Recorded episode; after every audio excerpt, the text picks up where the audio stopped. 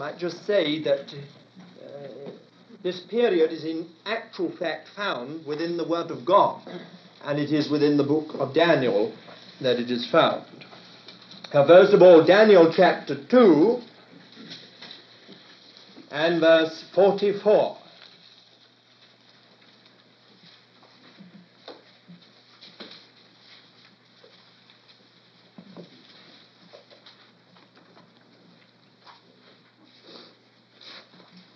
And in the days of those kings, the God of heaven will set up a kingdom which shall never be destroyed, nor shall its sovereignty be left to another people.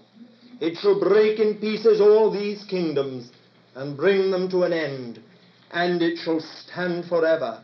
Just as you saw that a stone was cut from a mountain by no human hand, and that it broke in pieces the iron, the brass, the clay, the silver, and the gold a great God has made known to the king what shall be hereafter.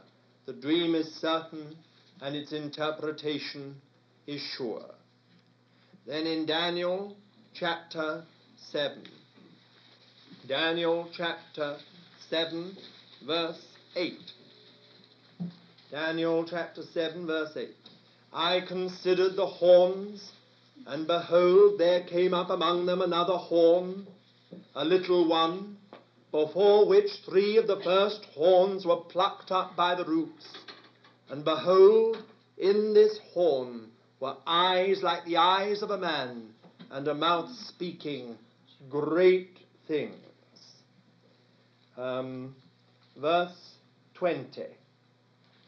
And concerning the ten horns that were on its head, and the other horn which came up, before which three of them fell, the horn which had eyes and a mouth that spoke great things and which seemed greater than its fellows, as I looked, this horn made war with the saints and prevailed over them until the Ancient of Days came and judgment was given for the saints of the Most High. And the time came when the saints received the kingdom. Verse 24 as for the ten horns out of this kingdom, ten kings shall arise, and another shall arise after them. He shall be different from the former ones, and shall put down three kings. He shall speak words against the Most High, and shall wear out the saints of the Most High, and shall think to change the times and the law, and they shall be given into his hand for a time, two times, and half a time. And then, if you will turn to chapter 8, verse 23. Chapter 8, verse 23. And at the latter end of their rule, when the transgressors have reached their full measure, a king of bold countenance, one who understands riddles, shall arise. His power shall be great and he shall cause fearful destruction, and shall succeed in what he does, and destroy mighty men and the people of the saints. By his cunning he shall make deceit prosper under his hand, and in his own mind he shall magnify himself. Without warning he shall destroy many, and he shall even rise up against the prince of princes, but by no human hand he shall be broken. And then chapter 11.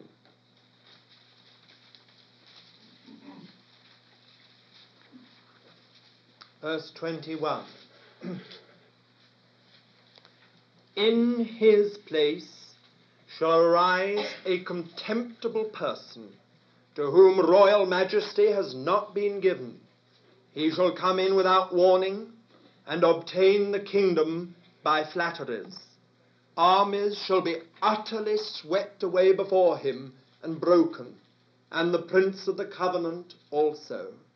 And from the time that an alliance is made with him, he shall act deceitfully, and he shall become strong with a small people. Without warning, he shall come into the richest parts of the province, and he, he shall do what neither his fathers nor his fathers' fathers have done, scattering among them plunder spoil and goods. He shall devise plans against strongholds, but only for a time.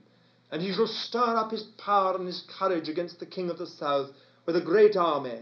And the king of the south shall wage war with an exceedingly great and mighty army. But he shall not stand, for plots shall be devised against him. Even those who eat his rich food shall be his undoing. His army shall be swept away, and many shall fall down slain. And as for the two kings, their minds shall be bent on, on mischief. They shall speak lies at the same table, but to no avail, for the end is yet to be at the time appointed. And he shall return to his land with great substance, but his heart shall be set against the holy covenant, and he shall work his will, and return to his own land. At the time appointed he shall return and come into the south, but it shall not be this time as it was before. For ships of Kittim shall come against him, and he shall be afraid and withdraw, and shall turn back and be enraged, and take action against the holy covenant. He shall turn back and give heed to those who forsake the holy covenant. Forces from him shall appear and profane the temple and fortress, and shall take away the continual burnt offering, and they shall set up the abomination that makes desolate. He shall seduce with flattery those who violate the covenant, but the people who know their God shall stand firm and take action. And those among the people who are wise shall make many understand, though they shall fall by sword and flame, by captivity and plunder for some days. When they fall, they, they shall receive a little help, and many shall join themselves to them with flattery. And some of those who are wise shall fall, to refine and to cleanse them, and to make them white, until the time of the end for it is yet for the time appointed. And the king shall do according to his will. He shall exalt himself and magnify himself above every god, and shall speak astonishing things against the God of gods. He shall prosper till the indignation is accomplished, for what is determined shall be done. And then verse 12, lastly, uh, uh, chapter 12, I'm so sorry, chapter 12, verse 1. At that time shall arise Michael, the great prince, who has charge of your people, and there shall be a time of trouble such as never been since there was a nation till that time. But at that time your people shall be delivered, every one whose name shall be found written in the book. And many of those who sleep in the dust of the earth shall awake, some to everlasting life, and some to shame and everlasting contempt.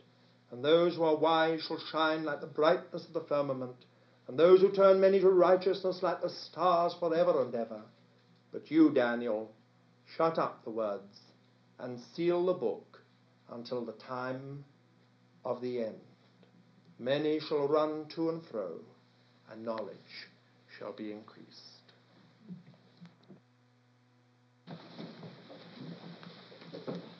Now, this evening we come to a brief um, survey of the actual history of this intertestamental period, in which we are going to dwell particularly upon the time of Antiochus Epiphanes uh, and the Maccabees. Zerubbabel was the last of the royal princes of the house of David to take any office. Uh, the actual throne of David had become vacant when King Zedekiah was taken into captivity, into exile, in 586 BC. After Zerubbabel who was governor of Judah when the remnant returned to Jerusalem and to the land in 536 BC, after Zerubbabel, there was no rightful or legal king or prince in the land in Judea until Christ was born. This can never be overemphasized. Right the way from Zerubbabel up here, from this point here to this point here, there was no legal or rightful king or prince ruling Israel. All those who ruled in that period were either those who, according to God's law, shouldn't have ruled, that is, they belonged to the priesthood, or they were heathen Gentile kings or a terrible mixture, such as Herod himself, who, as we, you will remember last week, was half Idumean, half Nabatean, that is, half an Ishmaelite and half an Edomite, and also married to a Jewess. That was his only redeeming feature. Um, and uh, uh, uh apart uh, from Zerubbabel, um, there was absolutely no legal, rightful heir or prince uh, in uh, Israel until Christ was born. When Christ was born, he was born in the direct line of descent from David and was therefore the actual legal rightful heir to the throne of David. That's rather wonderful. In this long period, instead of the king or prince, the high priests became the rulers, disobeying the law which said that the king was never to act as a priest and the priest was never to act as a king. But the high priest, in fact, became both civil and religious rulers. They combined both civil and religious spiritual authority into one. This was an altogether new feature in the life of God's people. It had never happened before. Even when Moses ruled Israel, Aaron, his brother, was high priest, whilst he was actual ruler or leader. Malachi has given us a glimpse of the corrupt and compromised condition of the priesthood at the beginning of this era. You remember in our studies in Malachi how we dwelt upon the character, the corrupt and compromised character of the priesthood in those days. With few exceptions, it continued to deteriorate until the Annas and Caiaphas of the New Testament, where it really touched bottom. So corrupt did it become that the high priesthood was more or less sold to the highest bidder uh, on more than one occasion. So, so worldly and so far removed from God's idea of the high priesthood that we shall find that there were actual times when um, some of the um, priests bribed the uh, Gentile rulers to um, uh, actually make them high priest. Um, in, we can say, in actual fact, that the high priesthood became a veritable tool of Satan uh, more than once uh, during these years. Over this period, and especially after Alexander the Great's death, Palestine became the cockpit of the struggle between Syria and Egypt. Both of these factions in the Greek Empire wanted to control Palestine. For them, Palestine was important, not only because the control of Palestine, of Ju- Judah, meant to a certain extent the control of all the Jews of the dispersion. That was one point. The other was that many of, them, of the important trade routes and highways um, went through Palestine, and they wanted to control them. So poor little Palestine became the arena of a battle, of a struggle between two kingdoms within the Greek um, Empire. Above and beyond all this, whether it was the corruption of the high priesthood, the disappearance of the royal line of the house of David, or the struggle between Egypt and Syria continually for Palestine, one time going for Egypt, another time going for Syria. Above and beyond all this, it was the period when the enemy's, Satan's, essential and supreme objective was the hindering and frustrating of the Messiah's coming. Satan had only one single objective, and that was to stop the coming of Christ. Nothing else mattered. Satan wasn't bothered about the Jewish people. He wasn't bothered about Egypt. He wasn't bothered about Syria. He wasn't even bothered about the high priesthood. What he was bothered about was the coming of the Lord Jesus. And therefore, his one great and supreme objective was by every means at his disposal to somehow frustrate that appearance. Everything in his armory was thrown into a tremendous battle to nullify the purpose of God. Now, this is the period we're talking about. This is the period we're going to look at a little more fully. That's why there was an Antichrist. Why do you think there is an Antichrist? What is the idea of the Antichrist? Well, the Antichrist is, as it were, the consummation of all the, all the energy and intelligence of Satan the, the very flowering of it, the very, the very climax of it, in order to somehow frustrate the purpose of God, to undo the design and counsel of God. Thus, this whole period, which we are commencing to look at this evening, was a battlefield touching depths of utter darkness and wickedness and satanic cruelty never before known, even in the history of God's people. And they had seen some pretty terrible times in Egypt and Babylon. But now they were to touch depths of utter darkness and forsakenness and suffering that they had never touched before.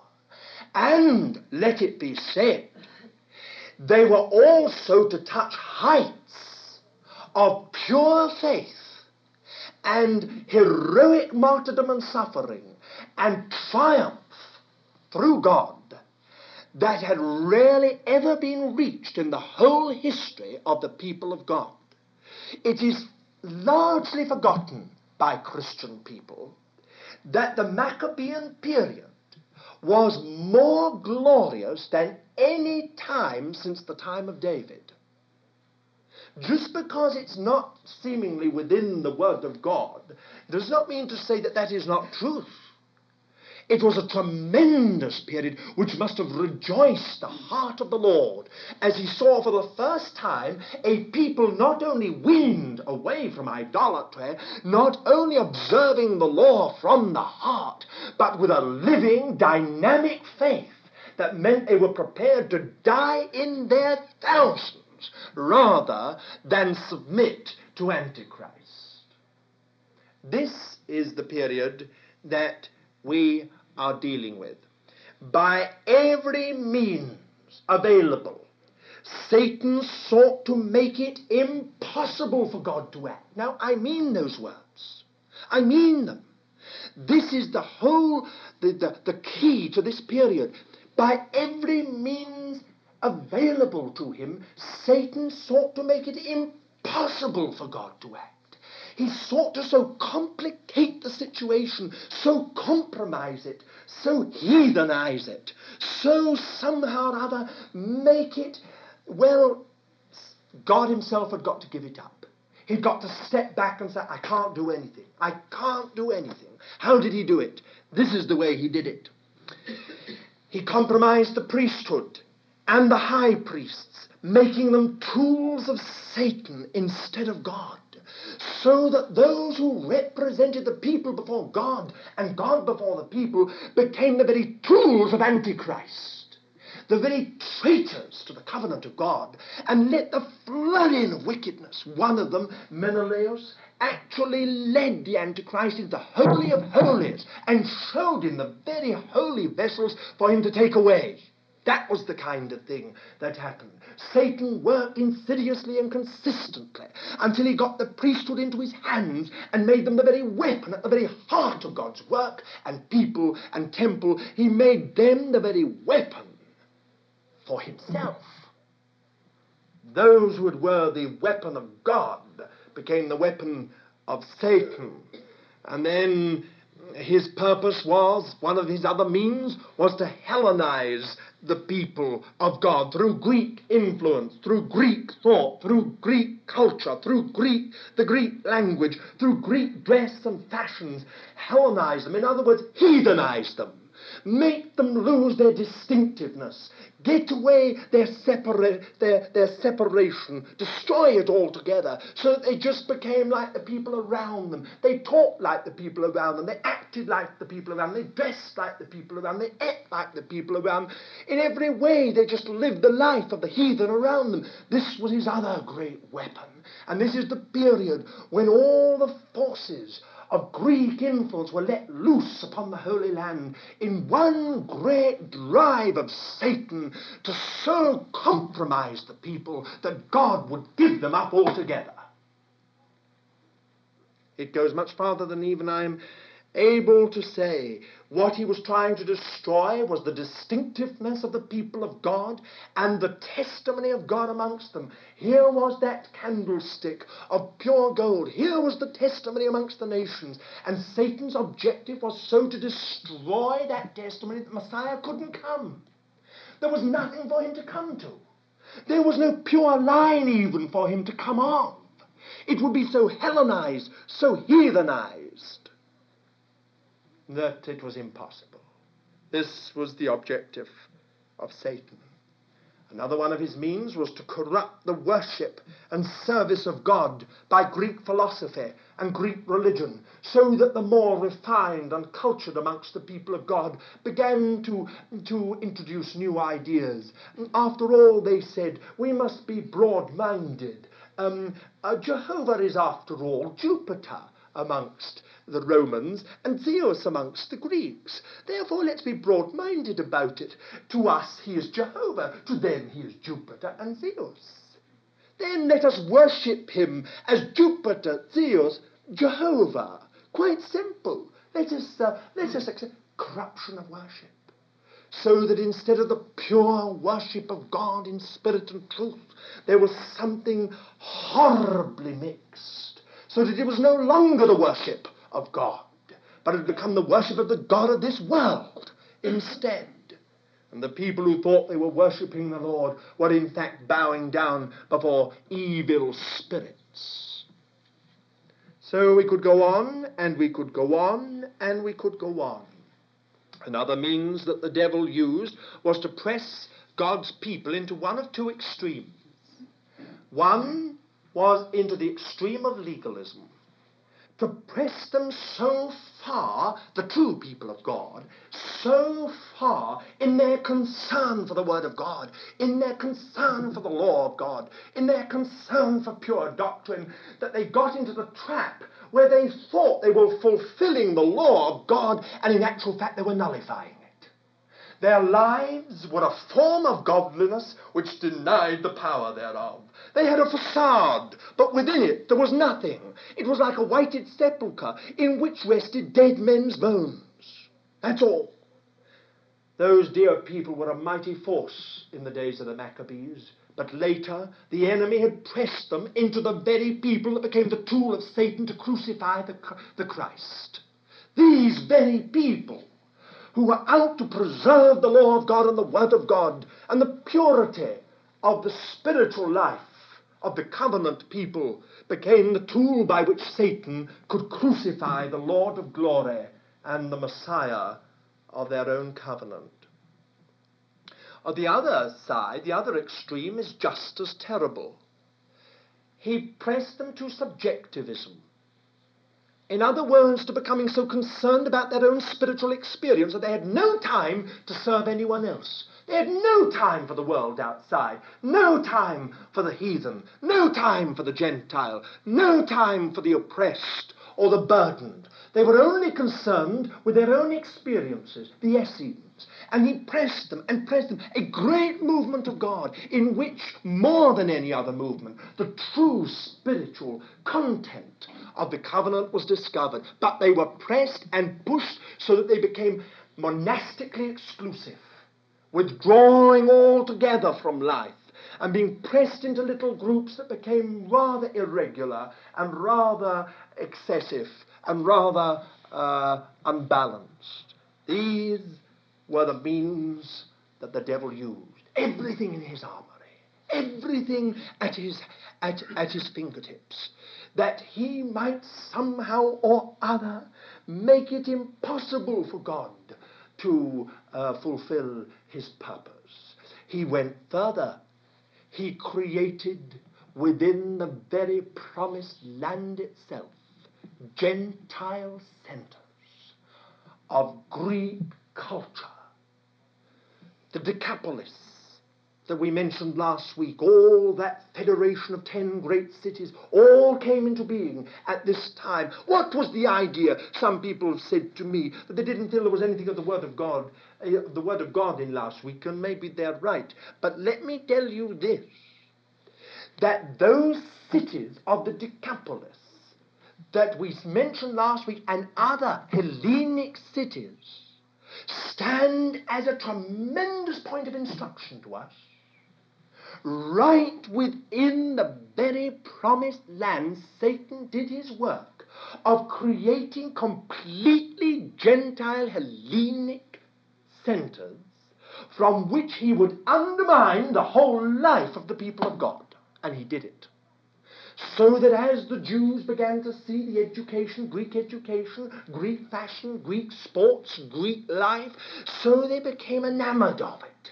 It was, it was, uh, it was the old heathen within and amongst the people of God, the undoing of them. Another little um, attempt of the enemy to work. Make the whole thing this was his great objective. Make the whole thing, the land itself, the people themselves, the temple itself, the priesthood itself, if possible, the very royal line of David. Make it such a compromised mess that God would have to give the whole thing up. But God triumphed. And the stone not made with hands, cut out from the mountain, hurtled out of heaven to fulfill the redeeming purpose of God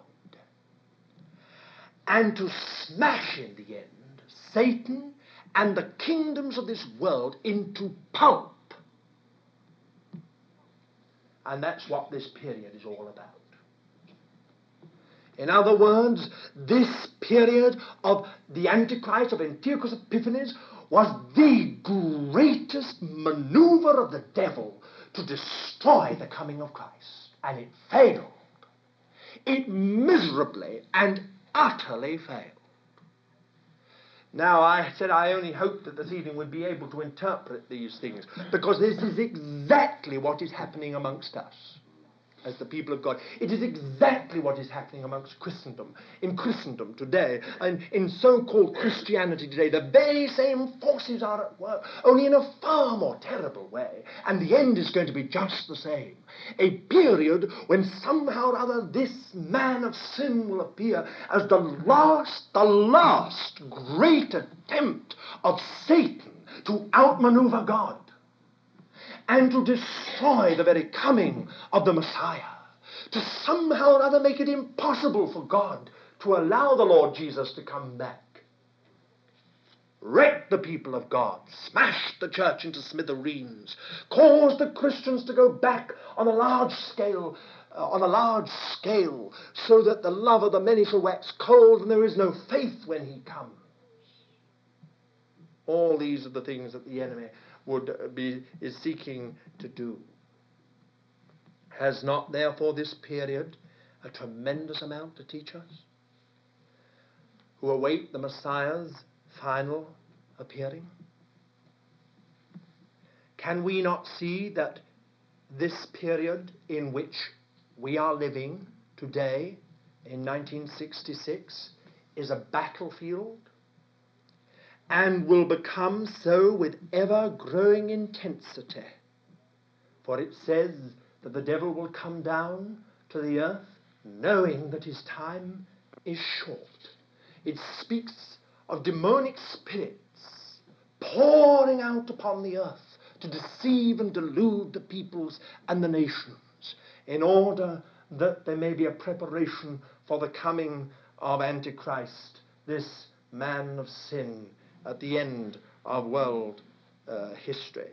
Is it not clear to us that Satan is seeking to frustrate that coming, attacking the true church in every possible way? Remember this that now it is the true church that corresponds to the people of God under the old covenant. And now the enemy's objective is to attack the covenant people, the new covenant people, in such a way that he can frustrate and nullify the purpose of God and the coming of the Lord Jesus Christ. I say we are living in tremendous days. What is this attack centered on? It is centered on the unity of the true church. It is centered upon the distinctiveness of the church, its functioning, its testimony amongst the nations, its development, its building up, its completion. I am convinced that whoever is the last stone that will be added to the true church of God, there will be a terrible battle over that one before they're finally added and the end comes. Well, dear child of God, we know that by every means available, Satan works to undo the work and purpose of God. But listen, God will win. There is absolutely no shadow of a doubt about it. When Satan has done his worst, when the Antichrist is absolutely supreme, when you can't even buy or sell without his mark, either in your right hand or on your forehead, then I tell you, God will triumph. When the harlot rides upon the beast, when the false prophet has deluded all the nations and all the peoples, then still God will triumph. Satan will never outmaneuver God. God will outmaneuver Satan. And just as in this period he did his worst, he brought out his most evil and most terrible things and was allowed to go to the furthest extent he'd ever been allowed to go in cruelty and wickedness and suffering tribulation. When he had done all, when he had spent all, God arose. And the fact of the matter is, dear child of God, that the Lord Jesus came at due time. Not one minute before, not one minute late, he was born. He came absolutely on time. The time foreordained and predetermined by God. The Lord Jesus Christ came exactly on time, and he'll come again. Exactly on time. Only the Father knows the hour, but he'll come because, dear child of God, the victory is the Lord's because the battle is the Lord's. the fact of the matter is this this is a battle in which you and I are joined to the victor. Now that's tremendously encouraging, isn't it? I hope so. Um, we're dealing with a very dark period, and if you're not a child of God, well, may you fear. Because we are dealing with a period when, well, it's nice to think that the world is going to get better and better and better, But the Word of God doesn't say it's going to get better and better and better. It says it will get worse and worse and worse. And therefore, we know exactly what we're facing. Now, dear child of God, let us remember just as God spoke through Daniel, and there was that dear old godly man, that old white haired statesman, sitting in Persia in exile, scribing away as the Lord showed him vision after vision and gave him word after word, and no one understood what he was talking about at all. But in the days of the Maccabees, they understood what Daniel was talking about, for he had ministered to their own day and time. And in some glorious and wonderful way, they knew that God had predicted what was about to come in detail for their encouragement. So that in those terrible days of tribulation, when it seemed to them that the bottom of, of, of, life had dropped out altogether, they had in fact they had, in fact, the very word of God for their comfort. Why do you think that there is much of Daniel left for us? Why do you think there is um, Matthew chapter 24? Why do you think there is 2 Thessalonians chapter 2?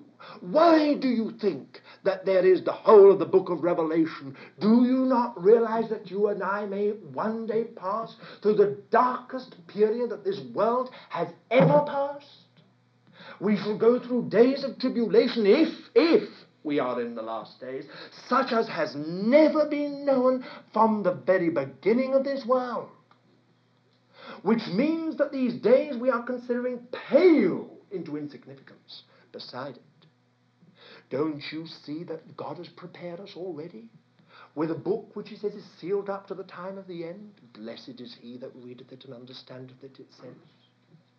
Yes, because it's sealed up for the time of the end, so that in those days of terrible persecution, the clasps are unlocked and the saints understand what they're going through. Unfortunately, an awful lot of theologians have tried to force the clasps down through the years and have written volume after volume upon these two books. Now, I can't say myself that it may have been so great uh, help in the sense that we have so many conflicting ideas about what is going to happen. But the fact remains this that the period we're talking about, recorded in Daniel chapter 11, no one has any question about. Even those who don't believe their Bible have no question about it. All they say is this it was never predicted, it was written up afterwards. So remarkable and detailed a prediction is it of a whole period of, of years, a century or two, that the only thing they could say was they, they found it incredible to believe that it could be predicted. It must have been, they said, written up under the guise of prophecy after the event. But my dear friend, if they had only one chapter or two, it may be some small clue as to the extent and thoroughness of the tribulation that we shall pass through, that we have a book or two. They were comforted by a chapter or two. We have a book or two. So that when those days come, we've got these things there for us. And we shall comfort one another as we go through them by the remembrance that the last word is with God. One thing that I think will become precious to every one of us is the fact that the Lord Jesus' title is Amen. The Amen of God. The last word. The ultimate, final word is God's word. And that word is Jesus Christ himself. So the last thing is not the gas chamber, or the concentration camp, or the forced labor camp, or martyrdom, or suffering, or persecution, or Satan. The last word is Jesus Christ. Well, that's wonderful. Well, so much now. Let's look at the period itself for a little while. First, let's, we'll divide this period into three. we will divide it into what we call the pre Maccabean period, and then we'll deal with the Maccabean period, and then we'll deal with the post Maccabean period. First of all, the pre Maccabean period. Not a lot that we're going to say about this, we're going to survey it very quickly, but there are one or two lessons that we can learn from it. This pre Maccabean period extends from the end of the Old Testament canon to the rise of Antiochus Epiphanes. That is, from 445 BC to 175 BC. This is what we call the pre Maccabean period. Now, this was in fact a very interesting period. It's a period that covers um, 270 years. And it was characterized first by Egyptian influence, um, the Ptolemies of Egypt, and then by Syrian influence, the Seleucid dynasty of Syria. From the latter, Antiochus Epiphanes arose. It was from the Syrians he came. It is an interesting period in that it is the story of the evil one's insidious, consistent, quiet attempts over many years to corrupt God's people, to destroy their distinctiveness, and to frustrate God's purpose. Now, it is very interesting that the devil always goes the easy way about things, uh, like many of us. And the first thing he does is to see if he can undermine us without any great uh, frontal onslaught. And this period of 270 years was the period in which the enemy tried quiet, consistent, insidious attempts from all angles to undermine the spirituality and the life of God's people. My dear friend, dear child of God, never forget this, even when you're not conscious of the devil, he's around. All the time working for our downfall all the time working to undermine our spirituality and our life in Christ. The only answer is to abide in Him. When we abide in the Lord by the power of the Spirit, then we are safe. It's when we're outside of the Lord, when we get we, we become lax, when we become uh, uh, careless, that the enemy gets us. Now, it is very interesting here that the great weapon that the devil used was Hellenism. Now, Hellenism, in fact, is a marvelous thing.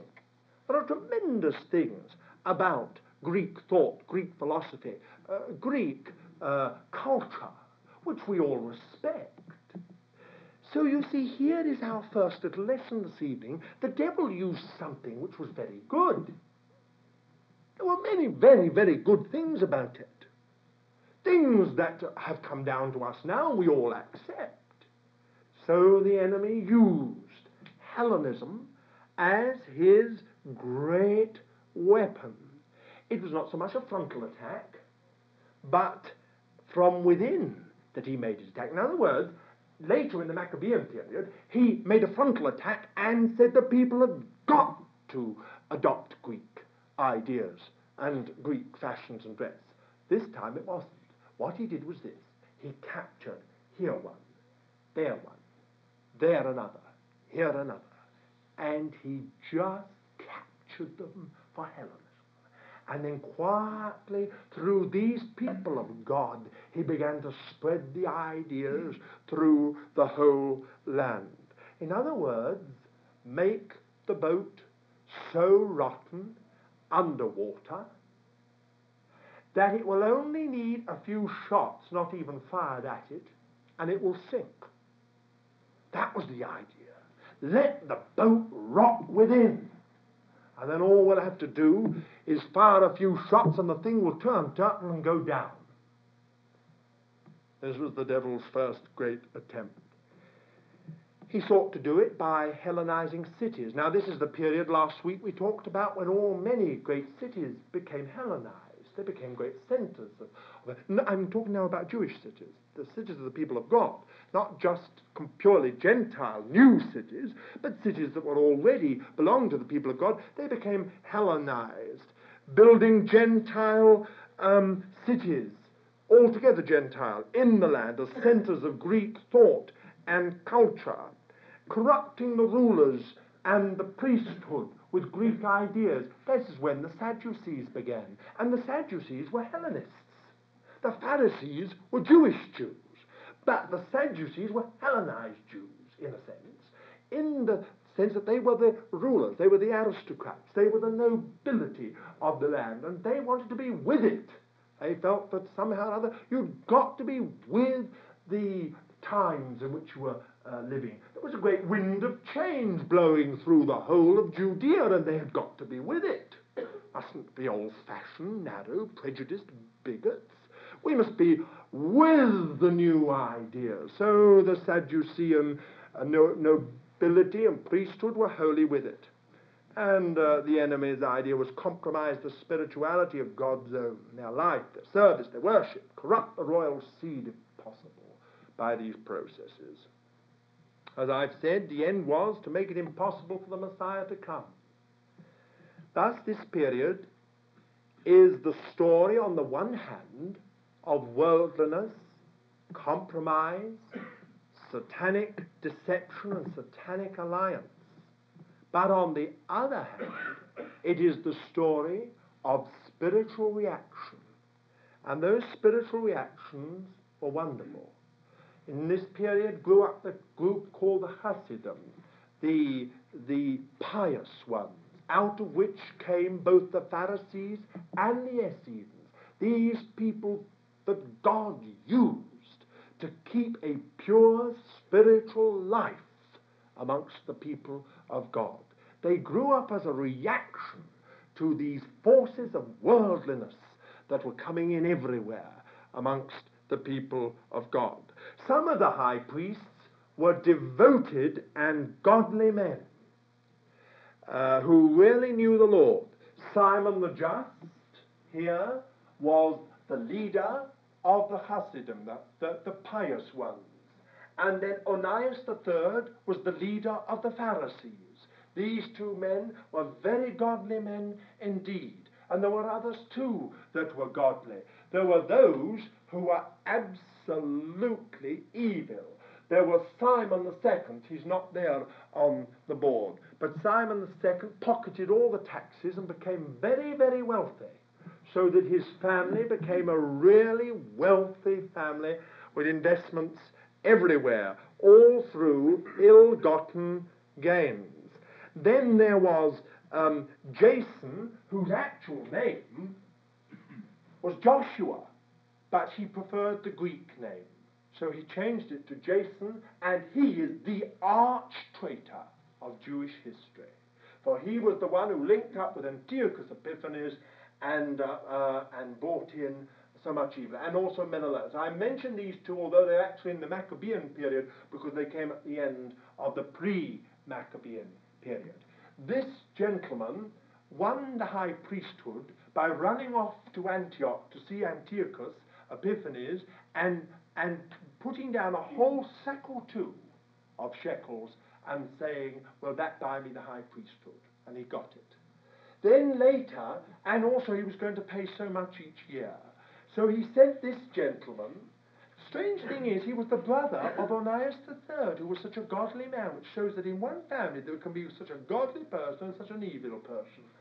Um, here, um, uh, Jason sent Menelaus with, uh, with uh, the tribute money, and Menelaus put down a few more sackfuls of shekels on the table in front of Antiochus Epiphanes and outbid Jason. And Jason was removed from the high priesthood, and Menelaus became high priest in his stead. Now that just gives you some idea of the corruption that there was uh, in the high priesthood. They didn't look upon it as a calling from God at all. It was just a professional thing uh, a position of authority and power. The struggle between these two forces in this period, purity and compromise, heaven and earth, the spirit and the flesh, grew in intensity like a rumbling volcano till it erupted in the Maccabean period. Now that brings us to this second period, which began here with, with, an, with the rise of Antiochus uh, Epiphanes in 175 BC and lasted till Pompey took Judah, Judea for Rome in 63 BC. That's what we call the actual Maccabean period. And this, ex- this period lasted for 112 years. Now we come to the person of Antiochus Epiphanes, whose policy and character dominates the whole of this period. Antiochus Epiphanes, who has become the archetype and symbol in the whole of the Bible of the Antichrist, was a remarkable personality and character. Now, I hope you will listen as carefully as you can, you're not too tired, uh, to this, because I believe that this gives us clue after clue to the identity, the personality, and the character of the coming Antichrist. And I think you're in for a few shocks over this gentleman. Um, he was a remarkable personality and character. He was not, as some people think, a tyrant, dark, foreboding, given to periods when he just simply went out of his mind, as some more recent uh, dictators and antichrists have been.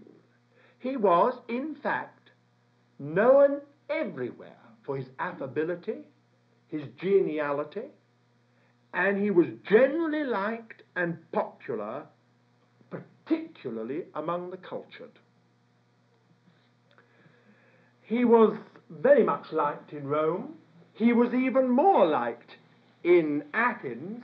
The esteem and affection of Athens uh, he won by his democratic ways and by the gifts that he continually made to them, building them temples and other buildings all over their city. They made him an honorary citizen of Athens, no mean honor, and they also made him master of the mint. So you can get a little idea what type of person he was. He was also a good soldier and he was an able administrator.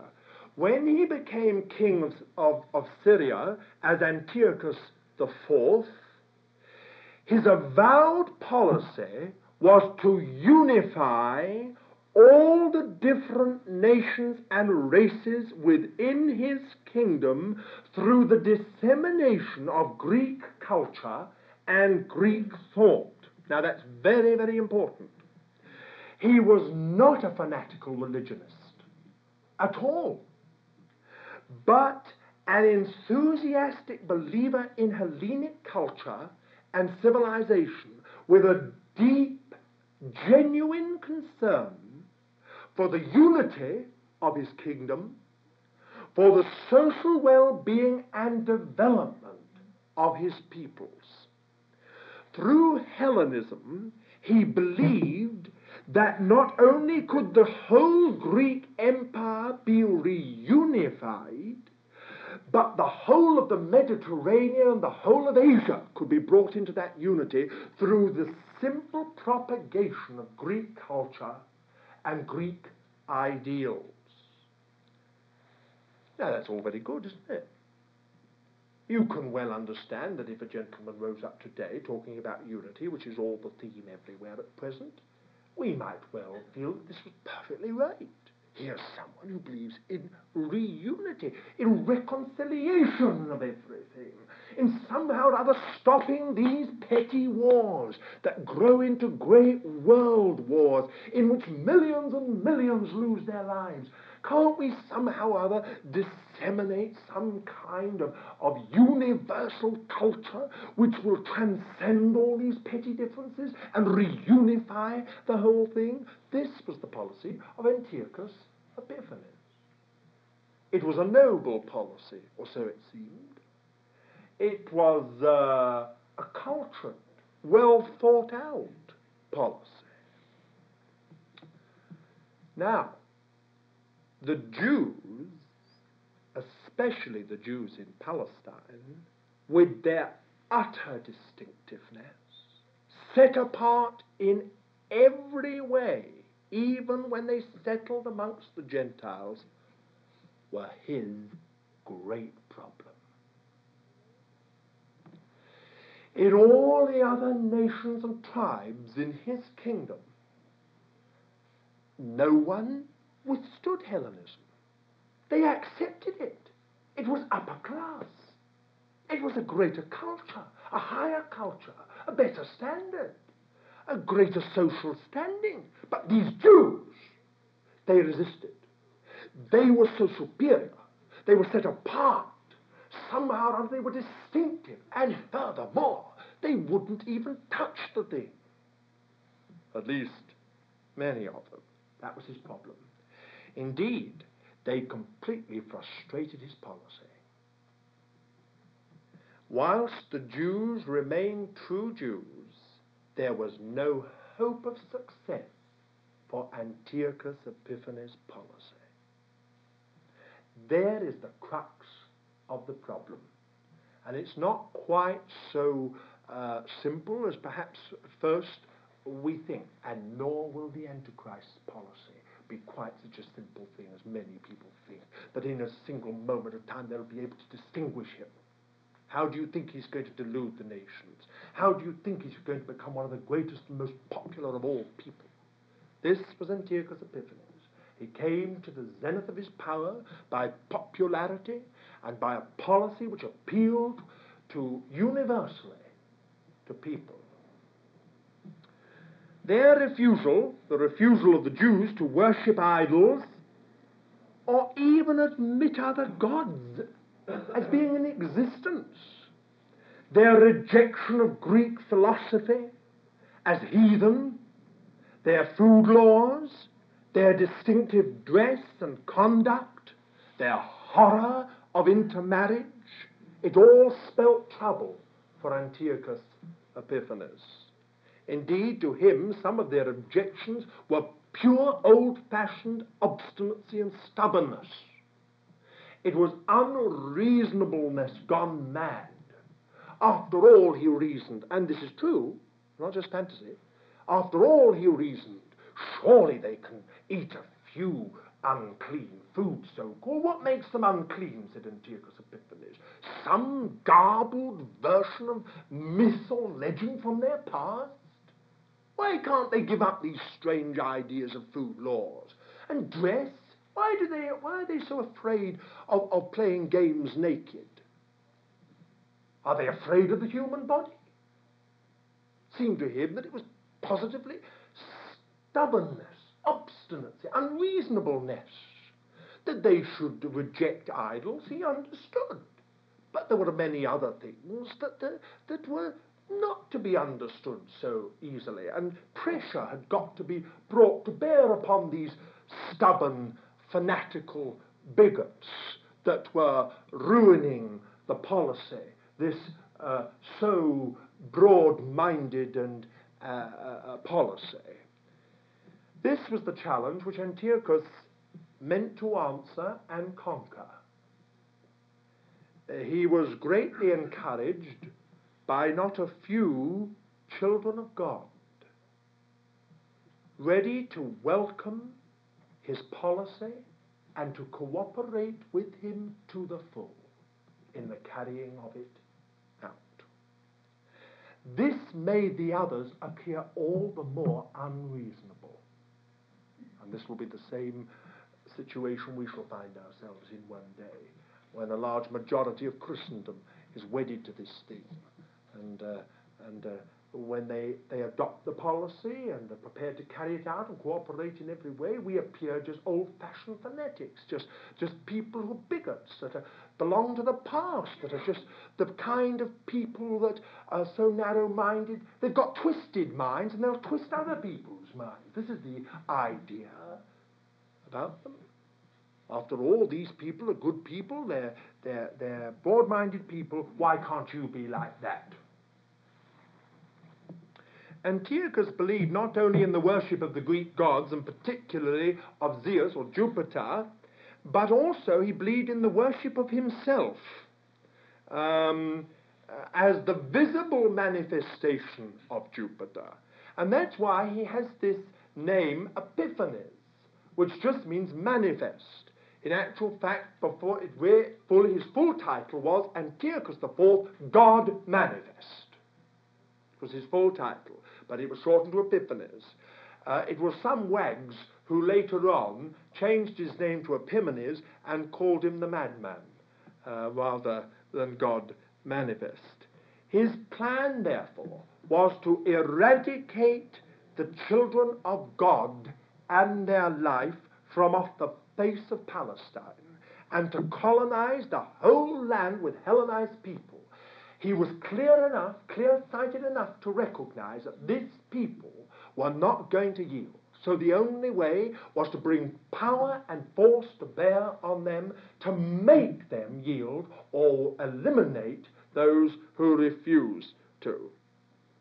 He began by removing Onias III, uh, who was a very godly and devoted high priest and governor, and put in his place Jason, who was already a leader of the Hellenized people in Judea. He was, in fact, an apostate Jew and, um, and thoroughly ready to carry out the policy of Antiochus. He went all the way to Antiochus to tell him that he agreed with his policy and would like to see it carried out in Judea. When he placed the money on the table uh, and asked if he could become high priest, uh, the deal was done because Antiochus wanted to see his policy carried out in Judea, and here was the man to do it. Now, Jason started by building a Greek gymnasium in Jerusalem. Now, this may not surprise you or shock you at all, but it certainly shocked all the people of God because the Greeks were in the habit of conducting all their games stark naked. And no Jew ever dreamt of such a thing. They thought it was the most thing to apply naked. And when young priests in the temple rushed through their duties in order to go to the gymnasium, strip off their priestly robes and appear naked in front of hordes of Gentiles and Hellenistic Jews, it thoroughly shocked the people of God. This was the kind of thing that was happening. And then again, perhaps I ought not to say this, but it shows you just how far it goes. They were so ashamed, some of them, of circumcision that they underwent surgery in order to hide it. The very mark of the covenant people, they were prepared to forego. This was the kind of thing that began to happen. Um, he introduced Greek fashions, Greek dress, and many of the more Hellenized Jews began to worship Zeus in the temple as Jehovah and Jehovah as Zeus. Antiochus, uh, a little later, hearing in Egypt, whilst fighting in a battle, that in which he was victorious, that the people in Judea went wild with rejoicing over his rumored death, returned on the conclusion of the campaign very suddenly to Jerusalem in a fury. And this began the actual tribulation coming upon Jerusalem suddenly. He marched in just as if he was coming in uh, on a goodwill mission, but as soon as they were within the gates, they massacred thousands of the people who had not expected it. And um, he uh, plundered the temple, profaned the temple and plundered it, and instituted a barbaric military governor uh, over Jerusalem and Judea. Shortly afterwards, he began to really put his plan for the, for the eradication of the life of the people of God into effect. In 168 BC, by royal decree, all the distinctive characteristics of God's children were to be removed on pain of death.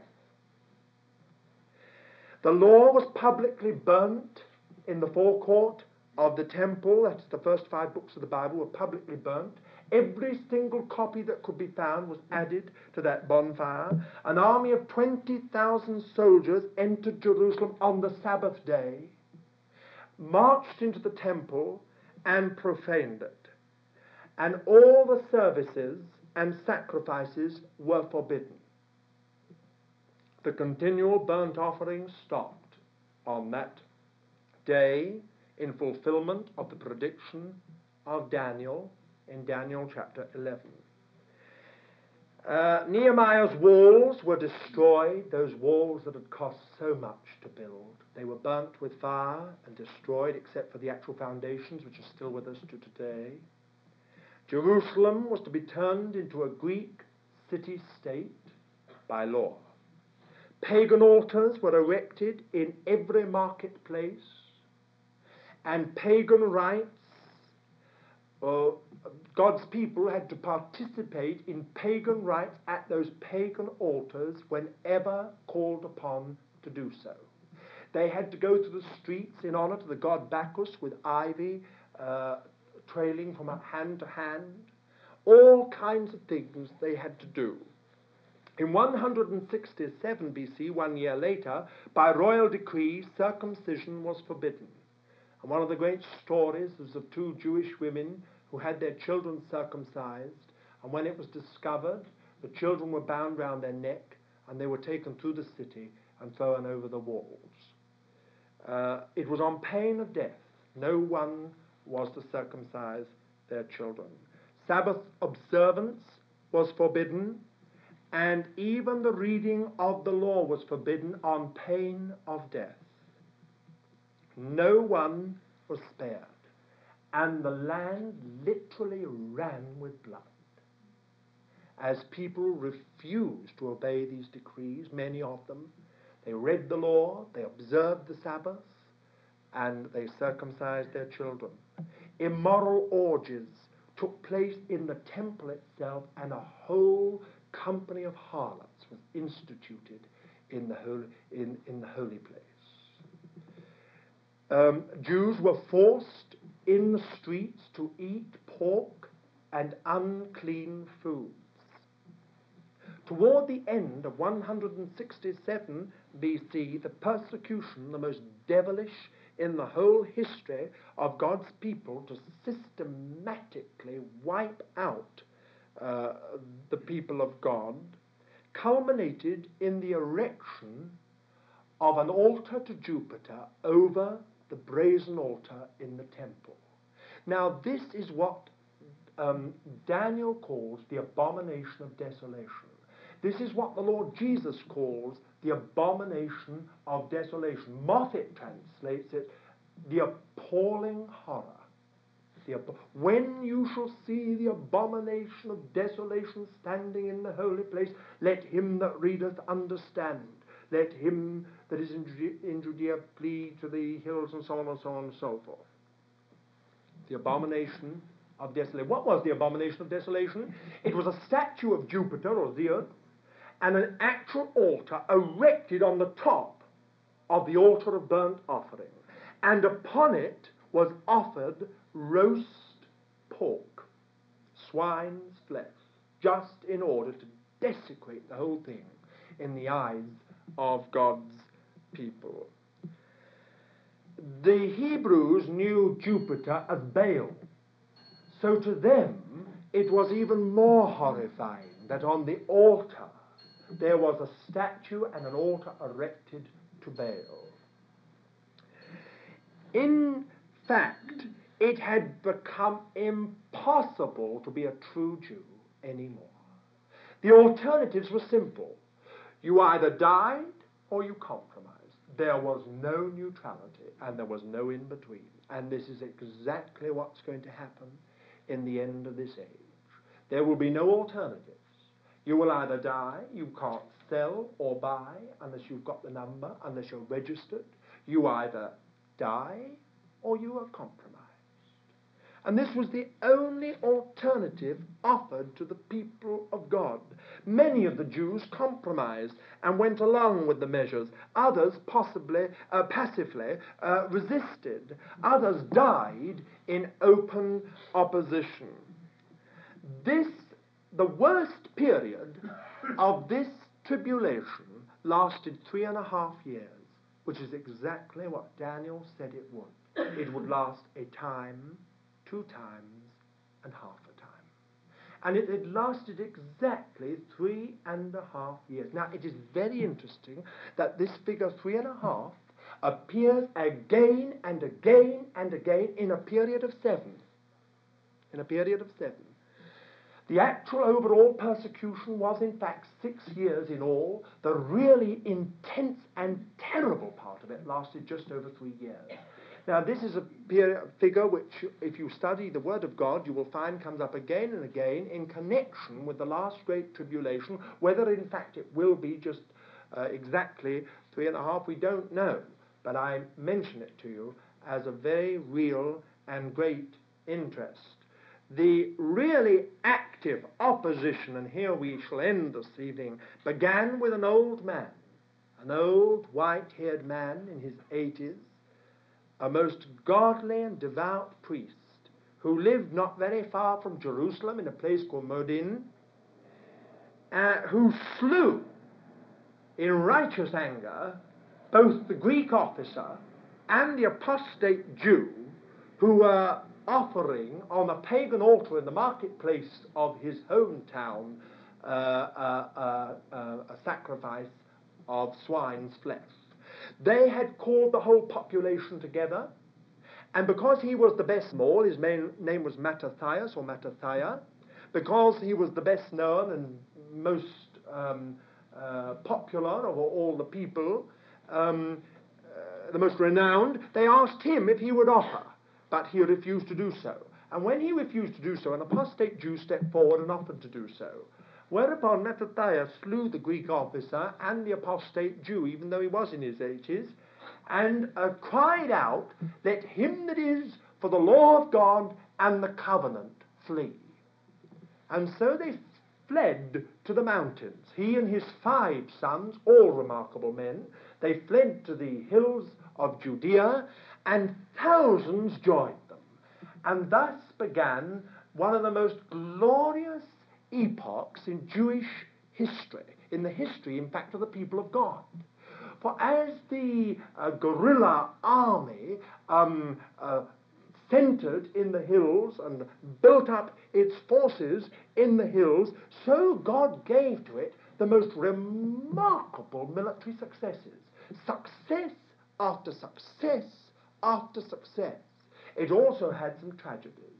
Mattathiah died the same year uh, that this happened, uh, and uh, his son, Judas Maccabeus, took over and led the forces. A thousand people fled from Jerusalem, and when the armies of Antiochus found them on the Sabbath, they told them to come out, but they said they would not because it was the Sabbath. They fell upon them and slaughtered the whole thousand men, women, and children. This was the kind of thing happening everywhere. The stories of heroic endurance and martyrdom are in fact mentioned in Hebrews, where it says some, wanting a better resurrection, were prepared to endure torture and suffer death rather uh, than deny. And there is the story of the woman, the old lady with her seven sons who had to watch while each one of them was racked on a wheel until they died in agony, each given the opportunity to recant, and each one refusing, until her last youngest son, a 12 year old boy, died, and then the mother died on the wheel herself.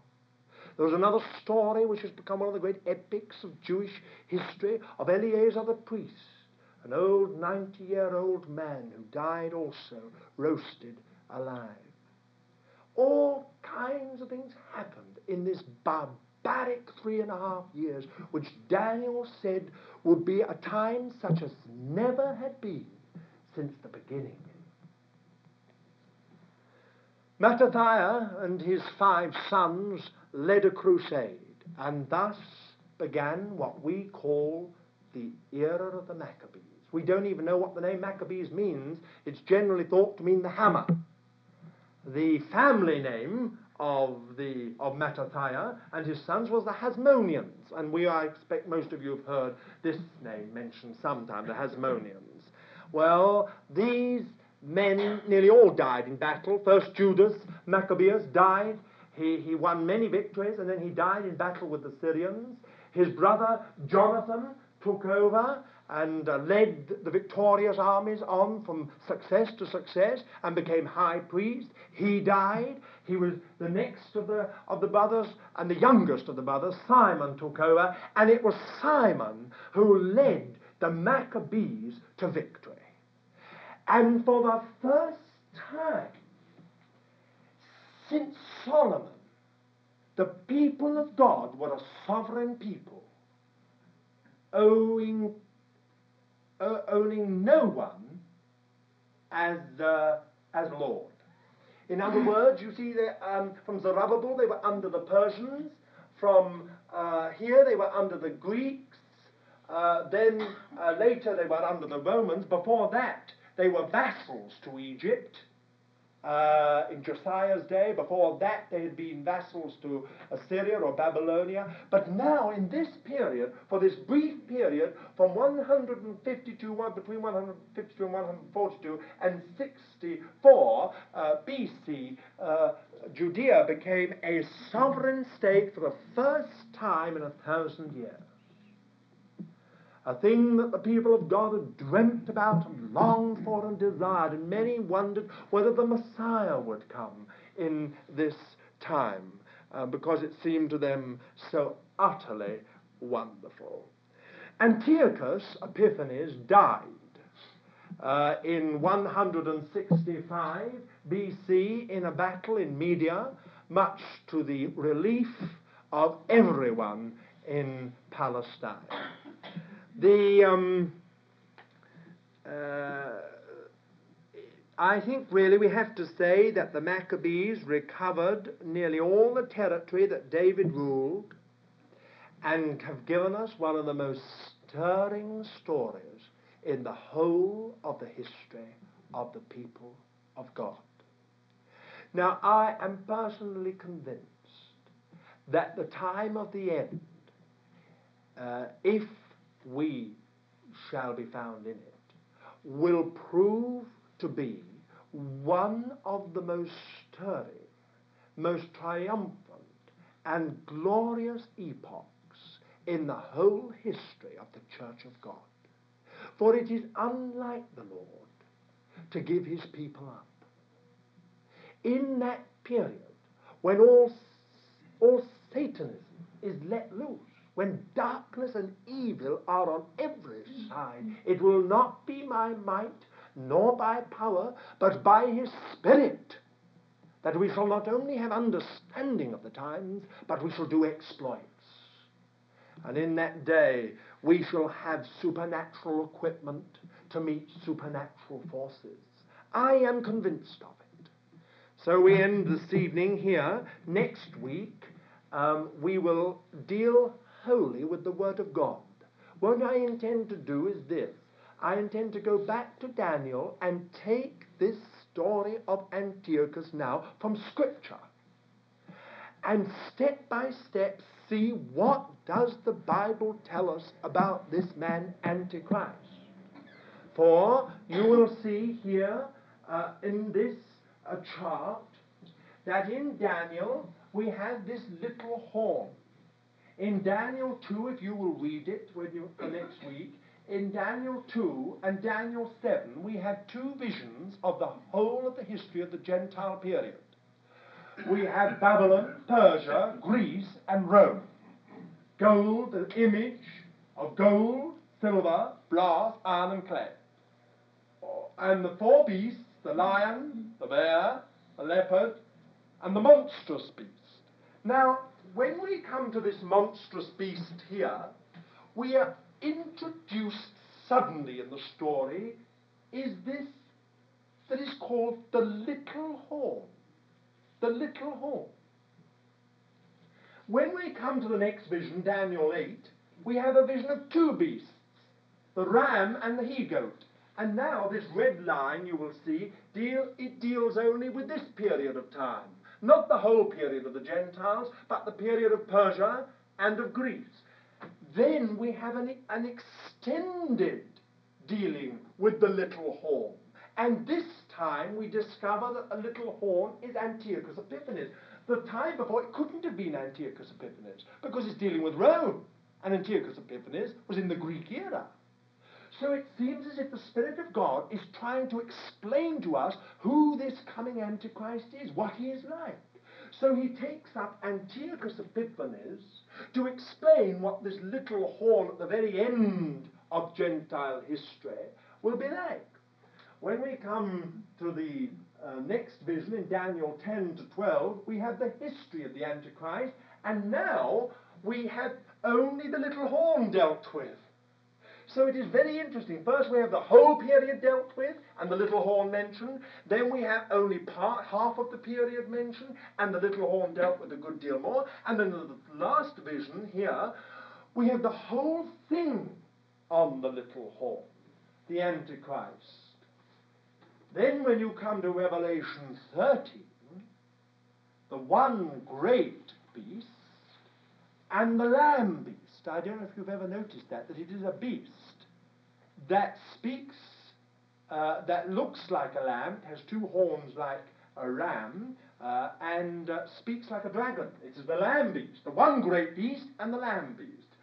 And we find this is modern civilization at the end, because this great beast is a mixture of all the others. It is a mixture of lion, of bear, of leopard, and the monster, all in one. And we find, therefore, I've put this here and gone on with a line here, as if it should go over there, you see, because it, it is our era. We're in this. And then we have here the false prophet, the lamb beast. The lamb beast is the false prophet. And I put underneath that, with the Antichrist, the dragon, the beast, the false prophet, and the harlot, and under that the man of sin. Now, I don't know, it's rather a lot for you to do, but if some you could read just a few of those visions a little for next week. I think that now we've talked about this man, Antiochus Epiphanes, week we will talk about what we can learn from this period for ourselves and what we can learn from the personality and policy of Antiochus Epiphanes in the light of the coming Antichrist. Because I think all of you are aware that the great cry in the political sphere, in the economic sphere, and in the religious sphere is reconciliation, reunity. Unity is the cry. It is remarkable to me that the Antichrist is characterized by a policy of reconciliation and reunification which means that we people of God, with our distinctiveness, with our separativeness, with our inability to be part of this world system, are going to be characterized as old fashioned bigots that have got to be broken and removed if this policy is to succeed and war is to be banned. We shall be made to seem, to appear, to be the people who create war who create mental homes, who create disease by our twisted ideas and our, our dark, somber view of life and the hereafter, and so on and so forth. Well, don't be afraid. We have a victorious Lord in heaven, and He's on the throne. And the wonderful thing about it all is if you read the visions, there's a little word that says, until. And it comes again and again until the Ancient of Days came. Until. Or the other word is but. And so it tells you the darkest story, and then it says but. But. And the but is glorious, because every time it says, He shall be broken, and that without remedy. Shall we pray?